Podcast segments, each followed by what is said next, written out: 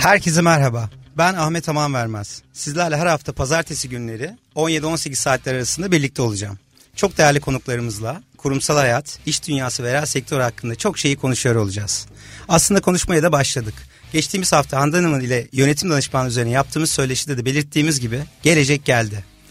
Aslında fütürist yaklaşım bu konuyu çok güzel özetliyor. Geleceği öngörebilmenin en iyi yolu onu yaratmaktır diyor. Biz de bu alanda geçmişte neyin işe yaradığı değil, gelecekte neyin işe yarayacağını, iş dünyasındaki zorluklarla, bu zorluklara karşı mücadelemizle ve bu zorluklar karşısında yarattığımız çözümlerle bulmaya çalışıyoruz. Evet, kolay bir konu değil. Özellikle bu alanda en büyük mücadele çalışan boyutu ile işveren boyutu arasındaki yaklaşım farklılıkları. Yeni kuşak gümbür gümbür geliyor. Hatta geldi. Ve hatta yönetime de talip. Yönetim know-how odaklı, onlar ise show-how odaklı. İşte tam da bu noktada ilk konumuzu liderlik ve değişim üzerine seçtik. Bu konuları konuşmak üzere ilk konuğum Toyo Matbaa Mürekkepleri CEO'su ve aynı zamanda yönetim kurulu üyesi Sayın Yakup Benli. Yakup Bey, öncelikle hoş geldiniz. Sizleri kısaca tanımak ve liderlik sorumluluğunuzu üstlendiğiniz firmanız hakkında kısaca bilgi alarak başlamak isterim. Ahmet Bey, öncelikle e, bir iki cümle izninizle etmek istiyorum. E, birincisi Gedik Holding'i e, türünün ilk örneği olan kurumsal arayüz için gerçekten tebrik ediyorum. E, ve bu ilk programımızda yanınızda olmaktan da duyduğum keyfi ifade etmek Çok isterim. teşekkür ederiz. İsmim Yakup Benli. E, 1991 yılından beri iş hayatındayım. E, makine mühendisiyim. E, işte 27 senedir aktif olarak iş hayatındayım. Toyo matbaa mürekkeplerinde çalışmaktayım. Toyo matbaa mürekkepleri kimdir diye özetlemek gerekirse aslında 1968 yılında e, kurulmuş olan Dio Matbaa Mürekkepleri şirketinin 2016 yılında Japon e, Toyo Grup tarafından dünyanın üçüncü büyük mürekkep üreticisi Toyo Inc. Grup tarafından satın alınması, alınmasından sonra ortaya çıkan şirket Toyo Matbaa Mürekkepleri. Şahane. Toyo Matbaa, Toyo Inc. tarafını izninizle azıcık anlatırsam Tabii ki. 1896 kuruluşlu olan bir firma. Dünya genelinde 8 binden fazla çalışanı ve 22 ülkede yaklaşık 70 şirkette faaliyet gösteren farklı coğrafyalarda değişen pazar ihtiyaçlarını karşılamak üzere ürün geliştirme, üretim, satış, teknik destek ve diğer operasyonların tamamını yürüten bir firma. Çok güzel. Ee, bu konuda aslında size liderlik ve değişim dedik konumuzun ilk konumuzun e, seçtiğimiz üzere. Ben size e, şu soruyla başlamak istiyorum. CEO'lar ne yapar? Zamanlarını nasıl planlarlar? Motivasyon araçları nelerdir? Şimdi e, öncelikle şunu koymak lazım. CEO'lar ya da üst yöneticiler e, aslında e, normal insanlar, normal e, sıradan bir hayat süren insanlar. Belki farklı olan tek şey beslenme düzenleri. Beslenme derken fiziksel değil, zihinsel beslenmeden bahsediyorum. Kendilerini e, yeni dünyaya hazırlamak konusunda, şirketin vizyonunu oluşturmak konusunda günlük hayatı sürdürürken ileriye dönük hazırlıklarla ve edinilmesi gereken yeni becerilerle besleyebilen insanlar olması gerekir ideali. Önümüzde baktığınız zaman dünya çapında başarılı birçok e, Türk örneğimiz var. Bunlardan en temeli Muhtar Kent mesela. Evet. E, bunlar bunlar özetlemek gerekirse. Peki harika. Ee, zamanınızı nasıl planlıyorsunuz? Ya bir lider olarak, bir CEO olarak, yönetici olarak e, gün içerisinde neler yapıyorsunuz? Stratejinizi nasıl kurguluyorsunuz? Şimdi aslında e, günden ziyade yılı programlamakla başlamak lazım. Yani her yılın kendi içinde ayrı gündemleri var. Dolayısıyla yıla başlarken o yılın e, zamanını, o yıl içindeki zamanınızın hangi kısmını neye ayıracağınızı baştan belirlemeniz lazım ki gün içi çeldiriciler, zaman içi önünüze çıkan acil işler, önemli işler ya da diğer beklenmedik işler sizi ana e, hedefinizden alıkoymasın. E, mesela ben kendime 2019 yılı için koyduğum hedef e, işte vaktimin en az yüzde onunu ileriye dönük şeyleri araştırmak, incelemek ve ne olduğunu görmek için kullanıyorum. Yüzde otuzuna yakında şu anda yürüttüğümüz bir e, yatırım, başlattığımız bir yatırım faaliyeti var. Onunla ilgili kullanmayı planlıyorum. Peki çok güzel. Şimdi burada tabii kurumsal yönetimden bahsediyoruz. Dolayısıyla burada başarı da var, başarısızlık da var. Hatta e, finans profesyonelleri e, kar ve zarar kardeştir derler. Dolayısıyla aslında başarının tek bir formülü yok söylediğiniz üzere. E, ama başarısızlığın formülü belli aslında. Bu konuda ne düşünüyorsunuz? Yani yaratıcı düşünmek mi bir başarıyı getiren en önemli konu? Aslında e, başarı başarısızlık e, diye baktığınızda hayatta hiçbir şeyin hemen hemen formülü yok. E, belki e, başarısızlığa bir formül vermek mümkün. Yaratıcı düşünmüyorsanız, farkınızı ortaya koyamıyorsanız veya e, yaptığınız işi sevmiyorsanız başarısız olmanız kaçınılmaz. Ama başarı için tek başına bir tek formül koymak mümkün değil. Bu kişiye bağımlı, şirkete bağımlı, ana bağlı, çevresel şartlara bağlı. Dolayısıyla zaten liderliğin bu kadar gündemde olması ve bu kadar karmaşık ne olduğunun anlaşılmamasının ana sebebi e, bir tek e, formülün olması. Yani hazır bir hap maalesef ki yok. E, hepimiz bunu yaşayarak, deneyerek ya da e, deneyimleyerek öğrendik. Evet aslında e, söylediğinizden de ben bir çıkarım e, paylaşmak istiyorum. E, değişkenleri insan ve durum olan aslında bir fonksiyon liderlik. Doğru. Ve bu sonradan kazanılmıyor anladığım kadarıyla. Liderlik bir e, pozisyon değil. Liderlik bir karar. E, bu kapsamda ne düşünüyorsunuz? Bir lider olarak az önce e, programa başlamadan önce sohbetimizde de bahsetmiştiniz. E, genç üniversiteye hazırlanan bir oğlunuz var. Evet. E, bu konuda sizin tabii ki deneyimlerinizden yararlanmak konusunda sizin de fikirlerini alıyor. Siz ilk ne önerdiniz ona? Nasıl bir kariyer planlamasını önerdiniz? Şimdi aslında oğluma önerdiğim de bütün birlikte çalıştığım veya iş hayatında bir şekilde dokunduğum herkese önerdiğimin aynısı insanların başarıya ulaşabilmesinin ya da bir fark yaratabilmesinin tek yolu yaptıkları işten zevk duyabiliyor olmaları. Yaptıkları işin onları hem madden hem manen e, doyuruyor, tatmin ediyor olması gerekli. Bir insanın e, ortalama 30 yılının iş hayatında geçtiğini düşündüğünüzde haz etmediğiniz, zevk almadığınız, sizi gerçekleştirmeyen, sizin hedeflerinize ulaşmanızı sağlamayan ya da sizi mutlu hissetmenize yol açmayan hiçbir iş e, tahammül edilebilir bir şey değil. Dolayısıyla insanların e, kendi oğluma verdiğim tavsiyeden hangi mesleği seçersen seç, neyi yapmak istiyorsan, neyden zevk alacaksan, sana hangisi daha mutluluk verecekse tabii ki onu yap. Çünkü hangi işi yaparsanız yapın, bu aşkla, bu şevkle, bu zevkle yaparsanız e, başarı ihtimaliniz her zaman daha yüksek. Benim kendi işimle ilgili tarif ettiğim bir tane şey var. Ya çok sevdiğim bir şey yapıyorum. İnanmayacaksınız bir de üstüne maaş veriyorlar bana. Evet harika. Peki çok güzel. Ee, aslında e, bu konu çok e, detaylı bir konu e, kişilerin e, kendi gelecek planlarını yaparken de e, en önemli konulardan bir tanesi iç motivasyon ve dış motivasyon araçları. Başarı aslında gözle görünen e, konularla ilgili. E, burada bir strateji dediğimiz gelecekle alakalı. E, o şirkette ya da her ne yapıyorsa o kültürde o geçmişle alakalı olan bir konu.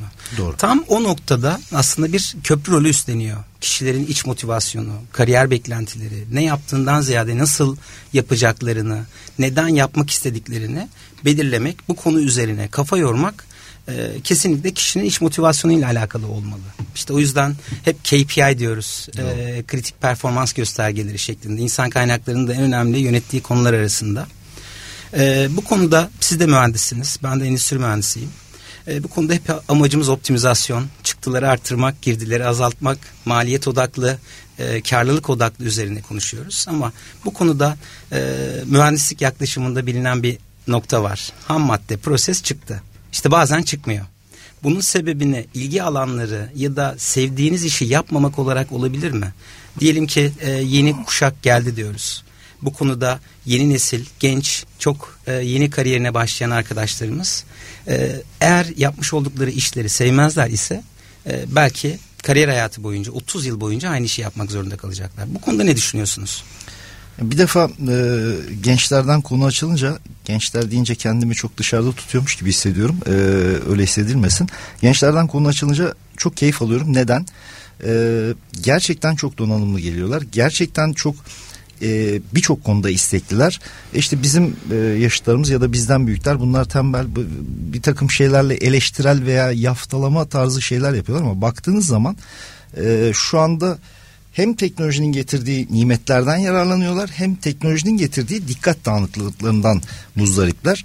Dolayısıyla gençler aslında e, bizim geleceğimiz her türlü bizim geleceğimiz yarın eninde sonunda bizleri yer değiştirecek olan bizlerin yerine geçecek olan veya daha e, iyilerini çok daha iyilerini yapabilecek olanlar gençler. Bu konuda ben gençlerin gerçekten e, başarılı olacağına inanıyorum. Çünkü donanımları da baktığınız zaman ciddi anlamda e, yüksek. E, o yüzden gençlerle birlikte olma fırsatını yakaladığım her şeyden keyif alıyorum. Çok güzel. Aslında biraz da teknolojiye başlamadan önce, teknoloji konusuna, bir dönüşüm e, hikayelerine başlamadan önce e, gençlerin en büyük problemleri nedir diye sorsam size nedir e, cevabınız? E, her şeyden önce e, bizler e, biraz daha iş odaklı bir kuşaktık bizler daha fazla işi ön planda tutan, e, işle sosyal yaşam dengesini hep iş tarafında kayıran bir kuşaktık. Bizden öncekiler daha da belirgindi bu konuda. Ama yeni gelenler, e, şimdi e, şirketlerimizde işe başlayan insanlar artık iş ve özel yaşam dengesini daha sağlıklı kuruyorlar. Baktığınız zaman yanlış da bir şey değil, bence çok daha doğru bir şey. Çünkü bugünün güncel konusu sürdürülebilirlik. Kesinlikle. O dengeyi kurmadığınızda zaten sürdürülebilirlik imkanı olmayan bir e, dünyadayız, bir hayat yaşıyoruz. Dolayısıyla e, bir tanesi bu bana göre.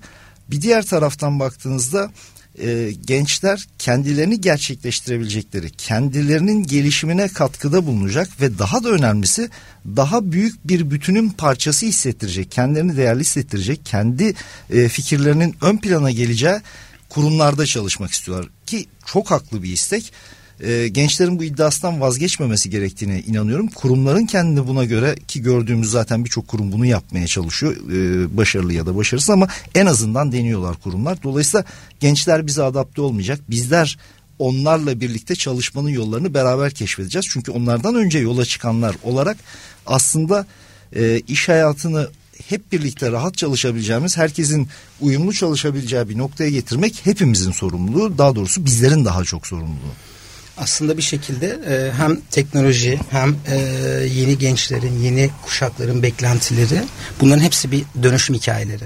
Doğru. E, biz bu hikayenin neresindeyiz? Gitmek istediğimiz nokta B plan olarak çok net ama gitmek istediğimiz noktayla o yola e, yapmış olduğumuz yolculuk tamamıyla birbirinden farklı şeyler. E, bu kapsamda sizin gözünüzde söylediklerinize göre bir yeni kuşak, e, yeni çalışan boyutu e, bir güven istiyor ee, bununla birlikte bir umut olsun istiyorlar. Sadece mutlu değil umutlu olmak istiyorlar. Bununla birlikte kendilerini değerli görmek istiyorlar. Karar alırken e, kendilerini dahil edilmek istiyorlar. Ve yetkin olmak istiyorlar. Doğru. E, bu hiyerarşi konusunda çok kolay e, ulaşabilmek istiyorlar üst yönetime. E, siz bu konuda e, ne düşünüyorsunuz? e, ulaşılabilirlik konusunda. Çok güzel bir örnek de vermiştiniz söyleşiye başlamadan önce. E, gecenin bir saatinde bir çalışanım bana e, herhangi bir konuda direkt WhatsApp'tan bir e, evet. fikrini söyleyebiliyor. Bu konuda ulaşılabilir olması konusunda. İlla e, yönetim alanında, kurumsal yönetim alanında sürekli e, çalışmalar yapıyoruz, araştırmalar yapıyoruz. E, CEO'nun kafasına ulaşmak denilen bir kavram var. Doğru. Aslında siz de bir şekilde e, çalışanınızın kafasına ulaşma konusunda, onların beklentilerini anlama konusuna kafa yoruyorsunuz. E, bunları anlamaya çalışıyorsunuz. E, bu konuda neler yapıyorsunuz çalışana rol model olmak konusunda? Şimdi her şeyden önce 230 kişinin çalıştığı bir firmada e, görev yapıyorum. Dolayısıyla ben oradaki beyinlerden sadece bir tanesiyim. Her şeyi e, bulmaya, her şeyi keşfetmeye, her şeyi kendiniz e, fark etmeye çalıştığınızda birçok şey aslında e, maalesef ağdan e, süzülüyor yakalayamıyorsunuz. Dolayısıyla insanların heyecanını muhafaza edebilmelerini sağlamanız lazım. İnsanların heyecan duymalarını sağlamanız lazım. Bu heyecanı duyduklarında da o heyecanı öldürmeyecek şeyler yapıyor olmanız lazım. Yani gecenin 11'inde bir çalışan size bir şeyle ilgili heyecan duydu ve bir şey atıyorsa e, bunu da sizin aynı coşkuyla karşılamanız e, ve bunu kabul etmeniz ve bundan sizin de aynı keyif almanız ya da bunu nereye evirebileceğinizi, nereden e, neler çıkarabileceğinizi düşünüyor olmanız lazım. Kesinlikle. Ee, bu konuda aslında şöyle de diyebiliriz. Gemi büyüdükçe e, dümeni çevirmek de zorlaşıyor. Doğru. Hani dediğiniz gibi 200 kişi bütün global bir dünyada fark yaratan bir konu. E, bu konuda ben bir e, müzik arasıyla e, devam etmek isteyeceğim. E, sonrasında tekrar e, sizinle birlikte olacağım. Zevkle.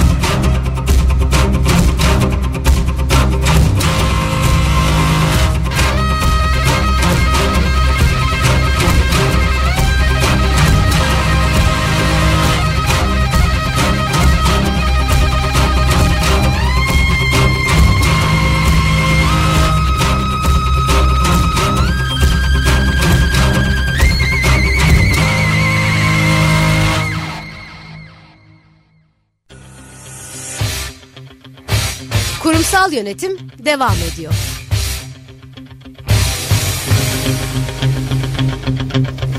Merhaba, tekrar sizlerle birlikteyiz. Ee, Yakup Bey ile güzel bir e, konudan başladık aslında liderlik ve değişim üzerine.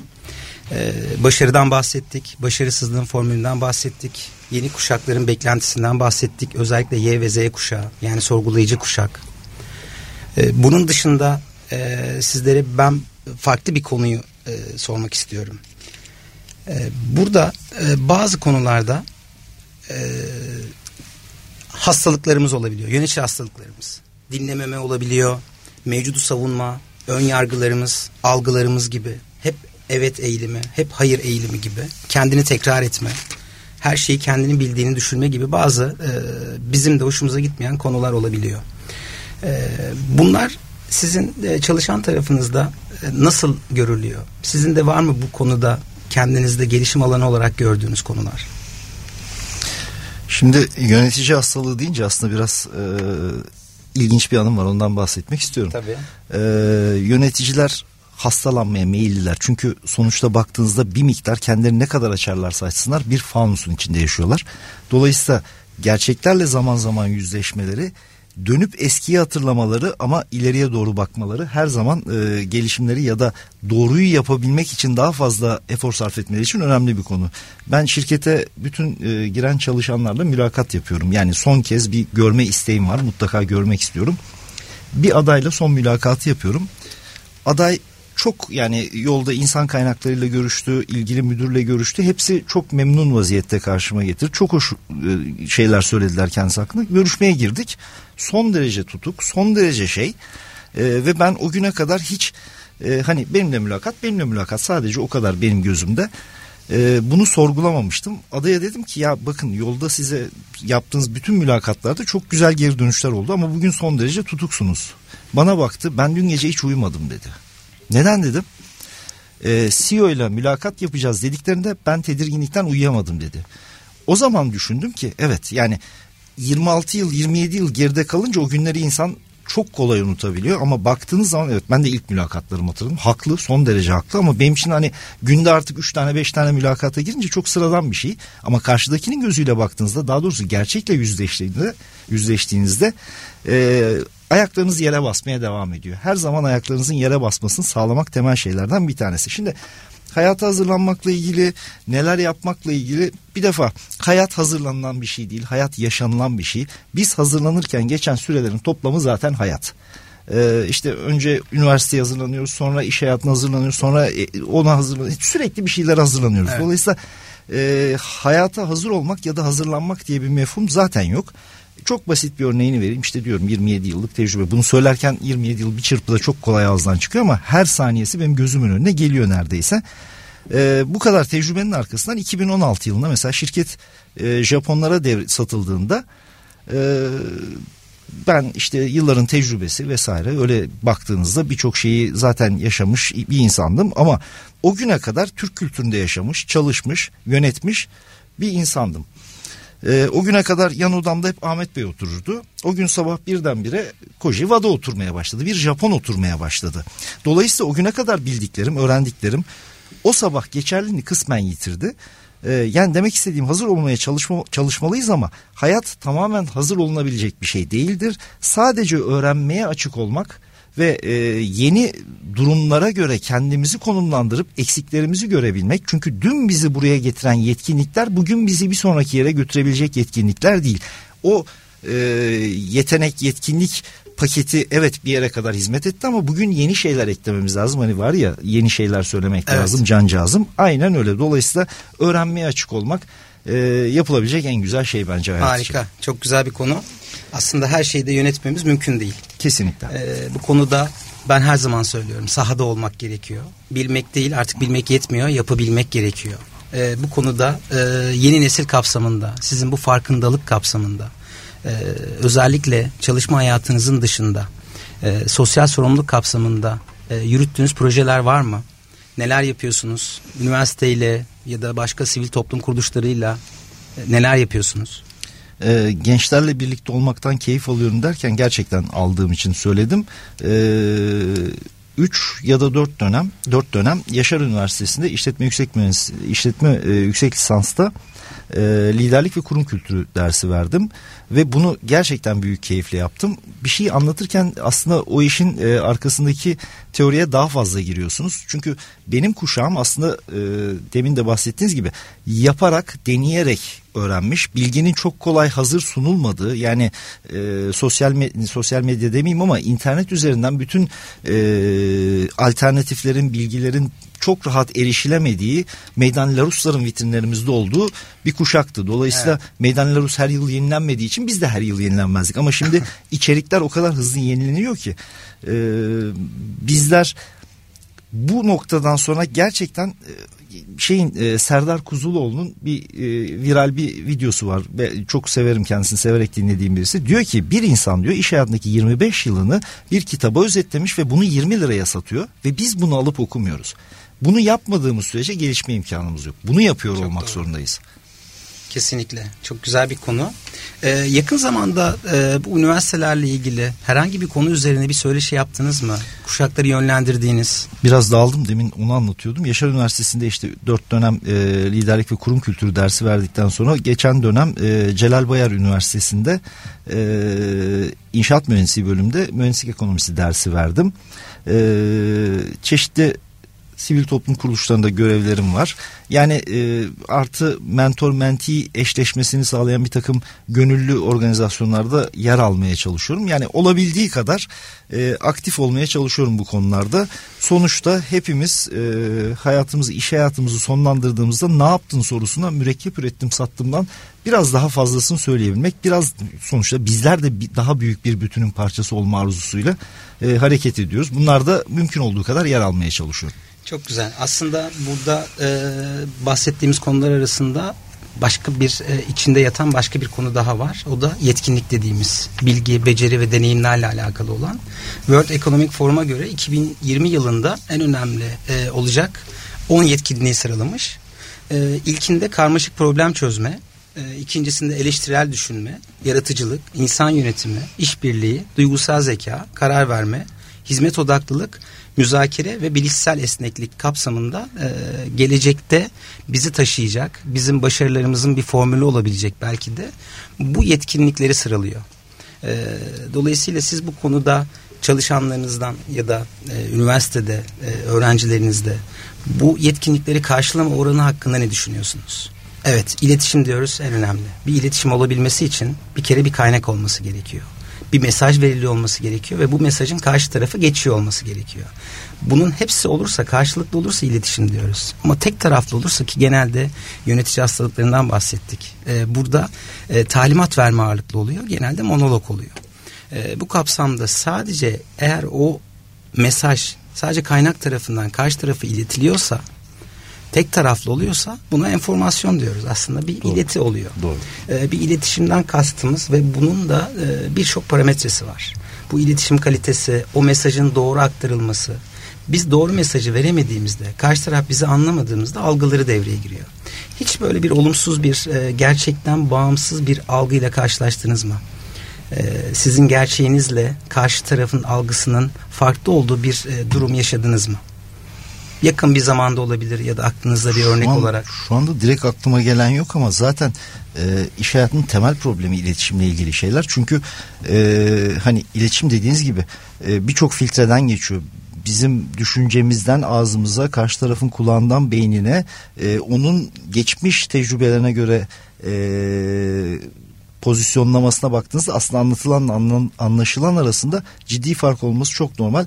Hep yaşadım. Hani bir tane çarpıcı örnek derseniz bilemiyorum ama e, muhtemelen her gün yaşıyorumdur. Ha bunu azaltmanın yolu e, sihirli formül. E, işte insan or, vücudu bunun e, açık e, şeyi iki kulağımız bir ağzımız var. Evet. Dolayısıyla iki dinleyip bir konuşmak ee, belki hani yöneticiler kendilerini biraz konuşmak zorunda hissederler. Ben de yapıyorum aynı hataları muhtemelen ama e, dinlemeyi bırakmamak karşı tarafın e, beklentisini anlamak e, yani sanatta başarılı olanlara baktığınızda sahne hakimiyeti yüksek deriz. Neden sahne hakimiyeti yüksek deriz? Seyircinin nabzını tutar seyirci çünkü sah, sahne aslında tek taraflı bir aktivite gibi görülür ama aksine seyircinin hangi şeye ne tepki verdiğine bakarak ona göre yönlenir.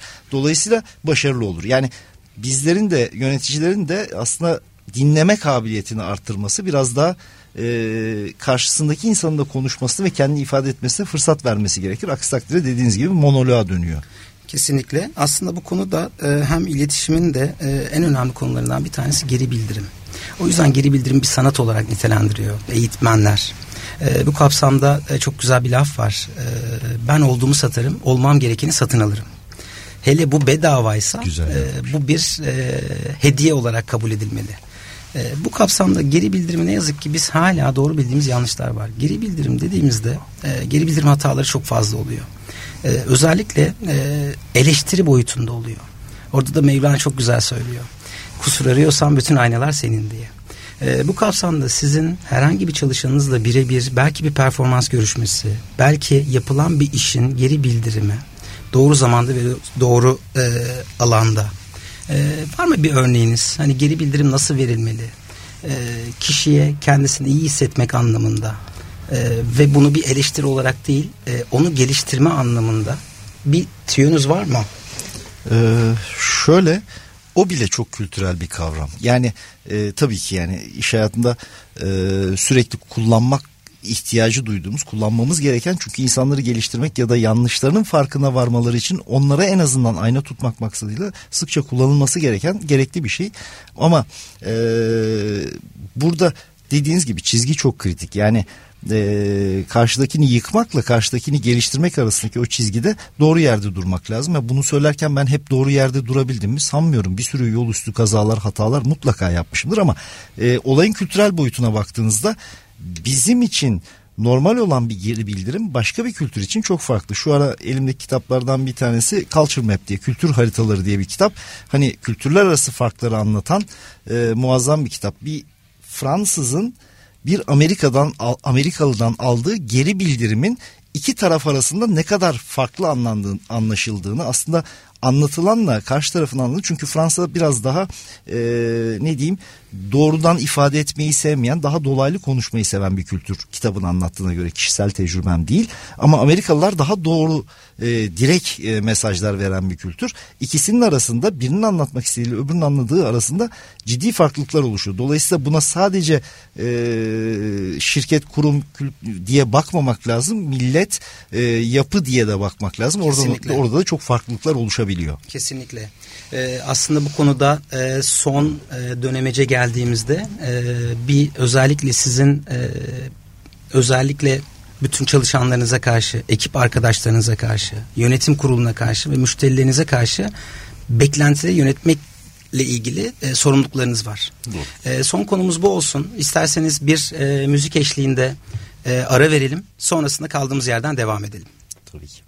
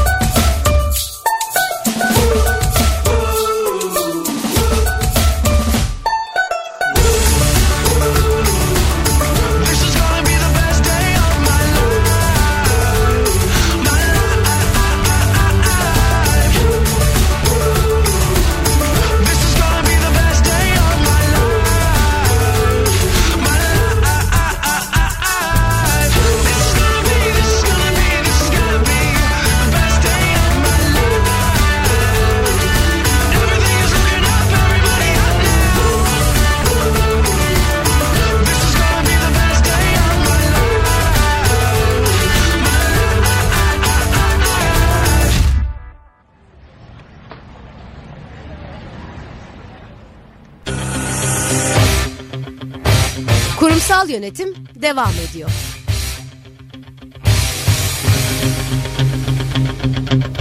Evet. Herkese tekrar merhaba. Ee, son e, müzik arası vermeden önce konuştuğumuz konu e, liderlerin yönetmek zorunda olduğu sorumluluklar üzerineydi. Ne dedik? Çalışanlar üzerine, ekip arkadaşları üzerine, hissedarlar üzerine, yönetim kurulu üzerine ve müşteriler üzerine çok ciddi sorumlulukları var. E, bu konuda sizin sorumluluklarınız nelerdir? E, üstesinden gelmeye çalıştığınız en büyük sorun nedir? Belki mücadele anlamında. Ee, iş hayatının tamamı mücadele demeyelim ama bir e, hani modern tabiri challenge e, bir meydan okuma. Dolayısıyla her alanda zaten meydan okumuyorsanız zaten bir şey değiştirmek için zaten bir şeyi iyileştirmek için yola çıkmadıysanız mevcutla devam ediyorsanız zaten e, Bümin Sekman'ın çok güzel bir kitabı var. Ya bir yol bul pardon ya bir yol aç ya bir yol bul ya da yoldan çekil. Dolayısıyla e, zaten herkes bir meydan okumanın içinde olmak durumunda. Bir şeyleri daha iyi yapma iddiasıyla bir takım görevlere hepimiz geliyoruz. E, liderler veya yöneticiler anlamında baktığınızda tabii ki üst yönetimde e, tüm o bahsettiğiniz paydaşların e, beklentilerinin e, asgari müşterekte ya da aslında asgari müşterek demiyorum ortak katların en büyüğünde en e, maksimum faydayı bütün paydaşlar için sağlayan noktada buluşturulması gerekiyor. Bunların bazıları kısa vadeli şeyleri gerektiriyor bazıları uzun vadeli şeyleri gerektiriyor bazısı bugünü bazısı dünü dolayısıyla bunların hepsini bir e, potanın içinde eritip herkesin e, minimum beklentilerini sağlayacak hatta bunları aşacak bir çıktıyı sağlayabilmeniz gerekiyor. Benim için en önemli kriter bu şu an. Peki aslında bütün işletmeler sizin şu anki yönettiğiniz e, şirketle dahil olmak üzere bütün şirketler faaliyetlerine devam etmek için para kazanmak zorundalar. Tabii ki. E, bu konuda hissedarlar da olsun, yönetim kurulu da olsun. Öncelikle ilk sorusu e, bu konuda e, nasıl para kazandık, ne kadar para kazandık, geçtiğimiz e, döneme göre bu dönemde neleri iyileştirdik kapsamında oluyor. Ben çok merak ediyorum. Çalışan boyutu, çalışan gelişimi, hep işveren markası olma, hep böyle bir marka olma konusunda çabalarımız var.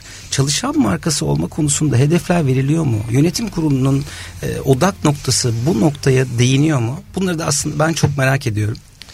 Her şeyden önce Richard Branson'ın e, çok güzel bir lafı var gene. Der ki müşterilerinizi memnun etmeye çalışmayın. Çalışanlarınızı memnun edin. Memnun çalışanlar Çok zaten doğru. müşterilerinizi memnun edecektir. Dolayısıyla e, hiçbir şeyi çalışandan ayırma imkanınız ya da çalışan markası olmak olmaya çalışmaktan ayırma imkanınız yok. Ayırmamalısınız da. E, dönüp baktığınızda bu şirketin bugününü de sağlayanlar, yarını da sağlayacak olanlar ve fark yaratacak olanlar da insanlar. Dolayısıyla Evet karlılık tabii ki önemli çünkü işin sürdürülebilmesi için bir kaynağa ihtiyacınız var. Çal, iş, e, işin sermayedarlarının e, bu işin sürdürülmesinden memnuniyet duymasına ihtiyacınız var. Ama sonuçta e, bunu yaparken diğer paydaşları aksattığınızda çünkü kısa vadeli karlılık elde etmek gerçekten çok kolay bir şey. Baktığınız zaman masraflardan kısarsınız. Bugün e, birçok yerde görüyoruz işte çalışan sayısı azaltarak e, buralardan karlılık elde etmek. En yanlış, en yapılmayacak, en e, şirkete orta vadede ve uzun vadede hem moral anlamında hem kültür anlamında hem de sonuçlar anlamında zarar verecek şeylerden bir tanesi. O yüzden ee, evet finansa bakmak gerekiyor evet karlılığa bakmak gerekiyor ama bunun sürdürülebilir kalması için e, çalışanlar bacağında da gerekli yatırımları yapıyor olmanız gerekiyor. Kesinlikle çok doğru. Ee, ben yine başka bir soruya değinmeden önce yine e, bu konuda özellikle e, üst yönetim kurulunun e, çalışanlar tarafından böyle bir uygulamanız var mı? En iyi uygulamanın paylaşılması e, ya da çok güzel bir başarı hikayesini yönetim kuruluna taşıma belki bir 15 dakikalığına e, o başarının altında yatan bir ekip çalışması Hatta şu an yeni dönüşümde e, yeni iletişim kanallarında takımdan ekibe dönüşme tarzında bir yaklaşım var. Takım deyince biraz olumsuz anlamlar da yükleyebiliyor. Ama takımdan ekibe dönüşme bambaşka bir konu. E, bu kapsamda sizin var mı böyle bir e, projeniz ya da yönetim kuruluna ekibinizde olan çok güzel bir başarı hikayesi olan bir çalışanınızı o başarıyı nasıl yaptı, nasıl ilerledi? Böyle bir projeniz var mı? E, proje değil ama e, bunlar zaten e, gündelik hayatın içinde sürekli uyguladığımız, sürekli yapılması gereken. Eğer gerçekten sıra dışı bir başarı varsa bunu e, tüm benliğinizle, tüm yapılarınızla e, ve şirkette çalışan tüm insanlarla birlikte kabul etmeniz, takdir etmeniz ve e, bunu yaparak da başka insanların e, da bu istikamette bu gayretle çalışmasını desteklemeniz gerekiyor. Dolayısıyla her mecrada aslında bu tür şeyleri paylaşıyoruz ve e, sıra dışı şeyleri hep birlikte takdir etmeye çalışıyoruz. Evet. Çok güzel. Aslında burada az önce de değindiğiniz gibi ben de çok yakından takip ederim. Serdar Kuzuloğlu'nun çok güzel tespitleri var.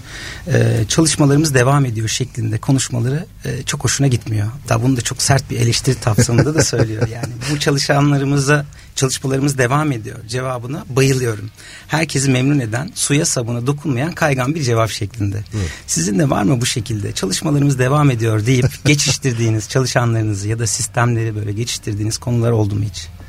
E, net olmak lazım, dürüst olmak lazım. Çalışanlarla e, samimi olmak lazım. Her şeyi yapma imkanınız yok. Sonuçta e, bir Google değiliz. Yani kaynaklarımız sınırlı. Bazı şeyleri yani bir e, üniversite açma şansımız yok şirket olarak. Bir e, işte böyle güzel bir radyo istasyonu şu an için yarın bunların evet. olmayacağını söyleyemem ama e, bir takım fikirler geldiğinde gerçekten uygulanabiliyorsa hemen uygulamak lazım. Eğer uygulanamıyorsa uygulanamama sebeplerini insanlarla birebir paylaşmak lazım. Dediğiniz çok doğru ya da Serdar Bey'in dediği çok doğru. Yani çalışmalarımız devam.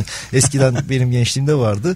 Hangi sanatçı e, mikrofona çıksa kaset çalışmalarım var, plak çalışmalarım var derdi. Onun gibi olmuş o. E, dolayısıyla eğer yapamıyorsanız da gerekçesiyle evet bu muhteşem bir fikir ama şu anki kaynağımız maalesef buna uygun değil. Şu anki insan gücümüz buna uygun değil. Eee ama bu şu demek değil. Bunu hiçbir zaman yapmayacağız. Evet bugün değil ama yarın yeni bir dünya, yeni bir gün doğacak. Tekrar baştan başlayacağız. Tekrar yapmamak için bir sakınca yok ama e, mümkün mertebe açık geri bildirimde bulunup yapamıyorsanız neden yapamadığınızı insanlarla paylaşmakta fayda var. Çok güzel.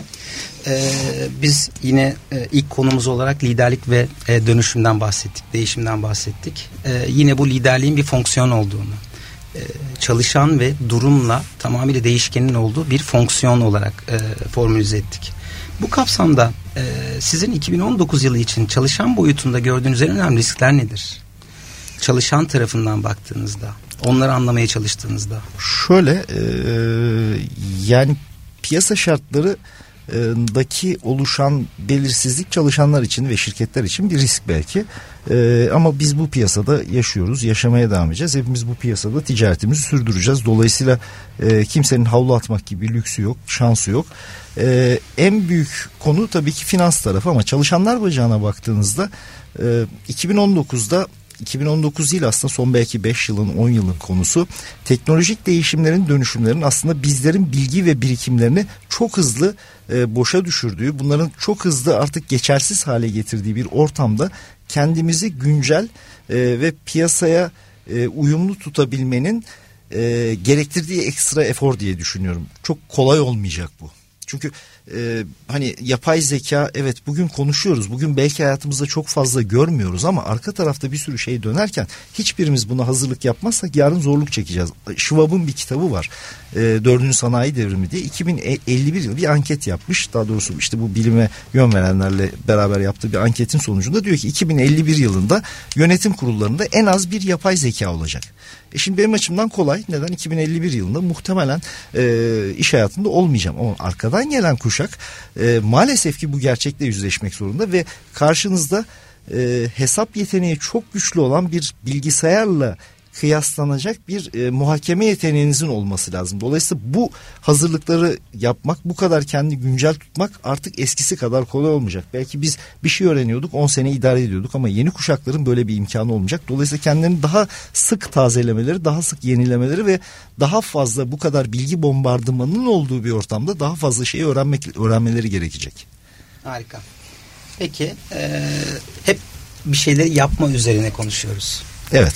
E, yapmama üzerine neyi yapmayacağım dediğiniz e, konular var mı? Özellikle içinde bulunduğumuz 2019 yılı için. Ee, yani temkinli olabileceğiniz konular nedir? Şöyle, 2019 yılında özellikle çalışan boyutunda. Bir taahhüdümüz var. Ee, yani bu piyasa şartlarından sonra çalışanlara e, sözlü olarak e, birebir yaptığımız tek taahhüt e, piyasa koşulları ne olursa olsun hiçbir çalışanımızı kaybetmeden devam etmek için elimizden gelenin en iyisini yapacağız ve kaybetmeden e, bu ortamdan bu piyasa şartlarından çıkacağız. Dolayısıyla 2019'da yapmayı yapmayacağımızı taahhüt ettiğimiz en temel şey e, tasarruf ya da e, piyasa şartları nedeniyle çalışan kaybetmek kaybetmemek yani, için e, gerekirse diğer pazarlarda gerekirse başka iş kollarında mevcudiyetimizi artırarak devam etmek. En temel şeyimiz o. Şahane. Aslında baktığınızda tasarruftan kastınız e, çalışan tarafında olmayacak tasarrufunuz. Asla. Ve biz buna insan kaynaklarının bir KPI'yi var. E, personel devir, devir oranı dediğimiz, turnover dediğimiz. Yani 2019 yılında başladığınız çalışanlarınızı yenilememeyi ve aynı zamanda bu mevcut kadroyla geleceğe yön vermeyi düşünüyorsunuz şeklinde özetleyebiliriz. Her türlü kadarıyla. yok yenilememeyi demeyelim çünkü e, organizasyonlar sürekli yenilenmek zorunda. E, gene çok beğendiğim bir benzetme var. Diyor ki önce organizasyonunuz bir puzzle mıdır bir lego mudur ona karar verin. Eğer puzzle'sa ayrılan parçanın yerine birebir aynısını bulup koymak zorundasınız. Eğer legoysa e, yapmaya başladığınızda oluşan şartlara göre yeni ilaveler yaparsınız. Bizim yaptığımız yenilenmede esas e, şirket olarak yapmaya çalıştığımız bizim yetkinliklerimizi artıracak yeni çalışanları bünyemize katmak. Değiştirmek suretiyle değil ilaveler suretiyle. Evet e, çok güzel bir tespit oldu. E, son olarak benim ilk e, programın sonlarına yaklaşıyoruz. E, bu kapsamda benim size son sorum e, özellikle bir sonraki programımızın da konu başlığını da aslında şimdiden belirlemek istiyorum. E, insan kaynakları ve kullanılan sistem boyutu kapsamında. Biliyorsunuz insan kaynakları departmanı insan kaynağı dediğimiz insan yönetimi ve kullanılan sistem boyutunda bir departman olarak insan kaynakları var. E, bunların e, birçok farklı terimleri var. E, bu kapsamda sizin insan kaynakları kapsamında yeni rol ve sorumluluklar neler olmalı? İnsan kaynakları süreçlerini yöneten e, ekibiniz anlamında yaklaşık 230 kişiden bahsettiniz. Evet. İştirakleriniz birlikte, tedarikçilerinizle birlikte bu sayı çok fazla. Evet. E, bu kapsamda sizin insan kaynaklarının yeni rol ve sorumlulukları üzerinde ne düşünüyorsunuz? Son sorum bu olsun. Aslında her birimin hani ben dedim ya e, tepe yönetimin işte hissedarlarla çalışanlar arasında bir uzlaşma sağlama görevi var. E, aynı şekilde insan kaynaklarında üst yönetimle çalışanların ortak paydada buluşmasını sağlamak gerektiğinde üst yönetime yön gösteren ya da hatalarına mani olmaya e, uğraşan ve mani olan hatta bir yapıya ihtiyacı var ve böyle olması gerektiğine inanıyorum kişisel olarak. Dolayısıyla e, hep bu e, uygulamalar yukarıdan aşağı sağdan sola olmamalı. İnsan kaynakları yönetim destek mekanizmaları anlamında çok kritik bir noktada. Onun dışında e, baktığınız zaman e, şirketlerin sonuçta bir vizyonu var, bir hedefi var, bir ulaşmaya çalıştıkları nokta var. E, mevcut insan kaynağı var eldeki. Bu bugünün şartlarına göre 5 sene önce oluşturulmuş insan kaynağı ama 5 sene sonraya gidebilmek için bugünkü insan kaynağının hangi yöne doğru evrilmesi, ne e, yetkinliklerin, ne ilave kasların eklenmesi gerektiğini bulmak lazım. E, bulmak lazım. Onun için insan kaynaklarının daha bütünleşik bir şeyde yani KPI'ler, stratejiler, hedeflerin tek bir potada eritildiği ve bunların yarına ulaşmak için ortak paydasının bulunduğu bir e, platform oluşturma zorunluluğu var. Kesinlikle. Ee, benim şimdilik soracaklarım bu kadar. Öncelikle size çok teşekkür ederim Yakup Bey. Ee, özellikle e, kurumsal yönetim programının ilk konu olmanız e, bana ayrı bir kıvanç. Estağfurullah. Ee, o yüzden onur verici. Çok o teşekkür benim, ederim. O benim için. O benim için. Ben ee, teşekkür ederim. Değerli dinleyicilerimiz, e, bizim bugünkü başladığımız ilk programımızı e, sizin huzurunuzda teşekkür ederek kapatmak istiyorum. Çok teşekkür ederim dinlediğiniz için.